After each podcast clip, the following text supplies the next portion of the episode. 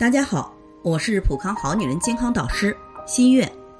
一般认为夏季是阴道炎的高发期，但并不代表冬季女性的妇科炎症问题就会偃旗息鼓。周女士说，这段时间自己外阴一直很痒，又不像其他地方能抓挠，用洗液清洗当时会好一些，第二天又开始痒了。瘙痒的问题会不管自己在工作还是在睡觉都会不约而至，让自己尴尬不已。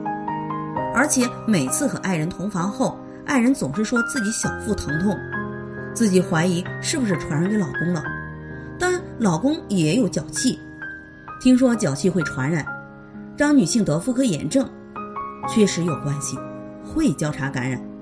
但是冬季妇科炎症发作多数。与秋冬季节干燥、进补不当、肺燥、肠燥也有很大关系。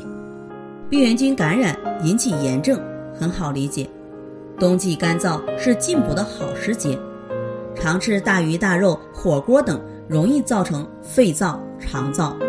有些人可能不太理解，肺燥、肠燥与妇科炎症有什么关系呢？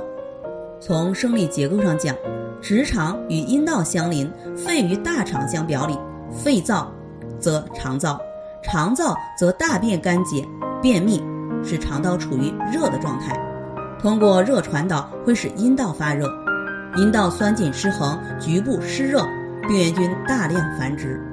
周女士的情况就是这样，家人的脚气问题需要及时解决。那么，针对周女士的情况，可以使用贡梨膏和山药山楂肽养元膏滋阴润燥，促使正常排便。使用灵慧源消除局部病原菌，全身局部二者配合使用，可以很好的帮助到周女士。在这里，我也给大家提个醒：您关注我们的微信公众号“普康好女人”，普黄浦江的普康健康的康，添加“普康好女人”关注后。点击健康自测，您就可以对自己的身体有一个综合的评判了。健康老师会针对您的身体情况做一个系统的分析，然后给您指导建议。这个机会还是蛮好的，希望大家能够珍惜。